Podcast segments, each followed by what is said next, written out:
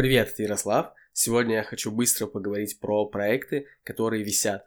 Иногда мы это называем прокрастинацией, то есть нам нужно что-то делать, но при этом делать вроде как хочется, вроде как нет, и получается, что прогресс буксует, может быть, в течение уже даже не дней, а месяцев. Нужно писать курсач, нужно писать курсач, нужно писать курсач, и в итоге курсач не пишется. И потом кое-как делается за несколько дней, и в итоге очень стыдно за то количество страданий и упущенного времени. Так вот, мне кажется, что самые интересные причины, их три. Первая причина это то, что проект или задача в принципе не важны. То есть, например, так часто бывает со всякими онлайн-курсами, набираем мы себе онлайн-курсов, я так любил делать, и в итоге, ну, не хочется их как-то проходить. Вроде хочется, вроде и надо, а вроде и нет. Ну, зачем еще один курс по нейронаукам, если нейронауками я не занимаюсь? И получается, что смысл проекта и его ценность подвешены и остается только вот это «надо». Надо, надо, а зачем надо, неясно. Рецепт тут простой, и можно просто забить и не делать эти проекты. Потому что на самом деле получается так, что в жизни нам не нужно делать много всего, чтобы быть успешными. То есть реализовывать свои ценности и быть счастливыми. И вот это вот немного обычно очень четко видно. К сожалению или к счастью, это немногое делать зачастую как раз-таки сложно, но важно. Если все же задача нам правда важна, например, мы можем ответить, почему нам это важно. есть специальное упражнение 5 почему. На самом деле можно любое количество использовать. Почему нам это важно? Ну вот по этой причине. А почему нам это важно? И так далее. Если можем так себе ответить, то можно перейти к следующему этапу или шагу про то, что, с одной стороны, нам действительно важно как-то развиваться в этой теме, закончить проект, но нам важно не сделать это вот этим конкретным образом, а потенциально и другим тоже. Например, чтобы повысить зарплату, нам не обязательно изучить еще три иностранных языка, хотя, может быть, это тоже был бы способ. Нам, в принципе, достаточно написать HR или взять больше клиентов, если у нас самозанятость, или вставить сюда какую-то любую другую стратегию, которая гораздо легче, менее запарна и приведет к результату быстрее причем результат будет тот же. На каком-то уровне мы это понимаем, можно сказать подсознательно, но здесь осторожно надо использовать это слово, конечно. И это понимание, оно нас тормозит от тех э, способов реализации вот этой вот базовой «почему», которые сложные. То есть нам не хочется учить несколько языков, чтобы повысить себе зарплату на каком-то уровне. Хотя вроде как, но это очевидный шаг. Поэтому не всегда какие-то очевидные проекты — это единственные способы, которые можно достичь своего почему и расширить как-то рамку, посмотреть на то, что вообще можно сделать, очень круто и полезно. Третья история, она про неясность. Это значит, что зачастую неясно, какой первый шаг делать. И обычно кажется, ну очевидно, да, прописываем первые шаги, первые шаги. Но при этом первый шаг написать главу – это плохой первый шаг. У меня такой был затык, когда я занимался исследованием. Было очень сложно, потому что супер комплексный предмет, очень много разных связей, очень много точек входа, и непонятно, откуда начать. И, собственно, вот это непонятно, откуда начать, приводило к дикой прокрастинации какой-то, и я понял, что я, конечно, прописываю первые шаги, но они недостаточно четкие для этой сферы, потому что здесь э, супер все как-то мутно, и нужно прописывать все до мелочей. Причем прописывать не обязательно на бумаге или в приложениях, а хотя бы у себя в голове.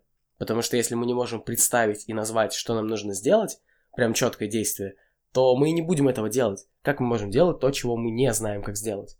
И поэтому написать анализ статьи или что-то такое превращалось для меня ментально скорее в то, что открыть вордовский файл, открыть PDF-ку и выписывать после каждого абзаца коротенький вывод, и потом эти выводы просто связать в текст а потом прогнать текст, отредактировать, чтобы он выглядел красиво.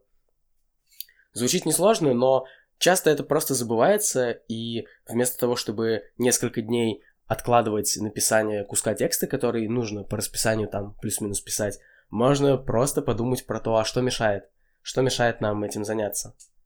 И если это то, что нам мешает, не как в первом-втором случае блокирующие установки, причем в хорошем смысле блокирующие, которые говорят, чувак, можно достичь этого результата гораздо быстрее и более гуманными способами, чем вот этот гигантский проект, который не особо хочется делать.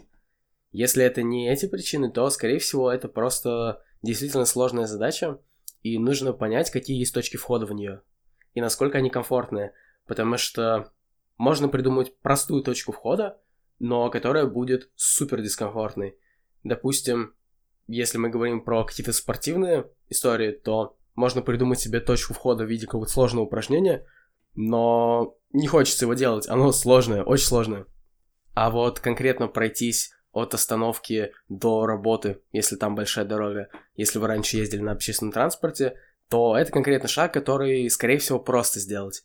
Потому что просто вместо того, чтобы вызывать такси или а, садиться в маршрутку, можно взять пешком дойти. Это потратится на 15 минут больше, но, с другой стороны, это сразу же добавит быстрой какой-то физической активности.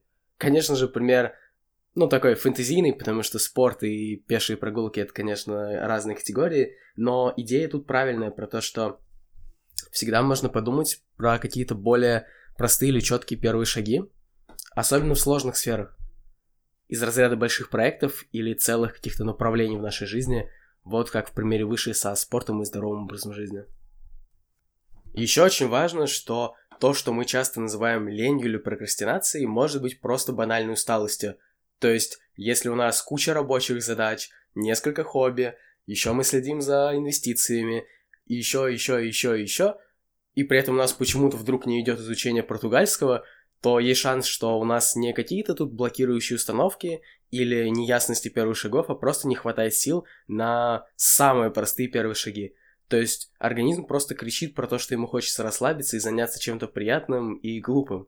И это нормальное желание, потому что, как это ни странно, чем качественнее и больше мы отдыхаем, тем лучше мы работаем. И не в том смысле, что линейно больше отдыхаем, то есть можно отдыхать 20 часов в сутки, и тогда мы будем супер успешными, продуктивными и счастливыми. Нет.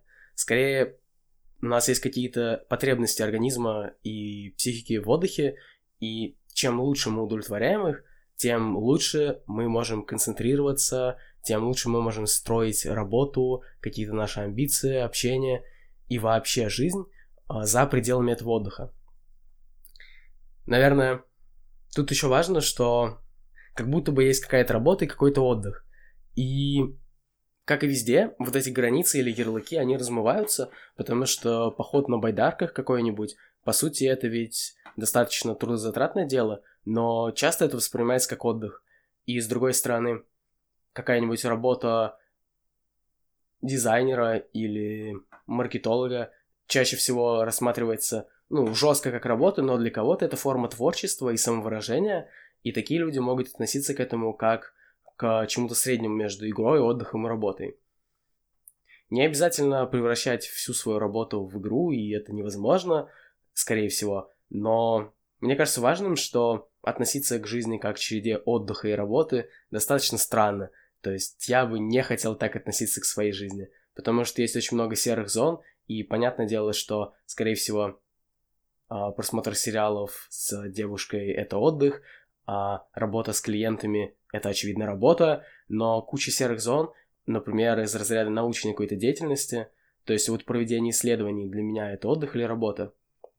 С одной стороны, это работа, потому что у меня есть дедлайн, у меня есть какая-то отчетность перед научным руководителем и защита и все такое, но с другой стороны, для меня это в каком-то смысле отдых, потому что я сижу, читаю статьи, выписываю тезисы, и понимаю, что я бы все равно, наверное, это делал, даже если бы у меня не было каких-то академических задач с этим связанных. Поэтому, наверное, это и форма отдыха тоже. От основных занятий по работе с клиентами, по а, обучению, по какой-то работе корпоративной. Поэтому очень много вот таких серых историй, где не ясно отдых или работа, и не нужно, наверное, их как-то клеймить. Никаких быстрых рецептов, наверное, однозначных не существует, да и не, наверное, точно. Но при этом можно пробовать разные истории, разные гипотезы для себя, смотреть на то, как это все вписывается в жизнь, смотреть на внедрение разных способов организации жизни. Или на то, как можно добавить отдых или сделать его более классным для себя, уходить постепенно от общепризнанных э, представлений про успех и переходить к своим представлениям. Это не обязательно про то, что деньги не важны, или наоборот, деньги важны, Кому-то деньги важны, очень, кому-то они не важны. То есть здесь, мне кажется, важность процесса в том, что ты переходишь к своим представлениям. И постепенно еще нарабатывать большую способность э, справляться со сложностями через э, понимание себя, понимание того, как лично твой организм работает, как работают твои паттерны мышления, где какие-то уязвимые места.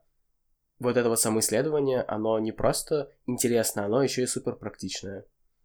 Удачного вам самоисследования!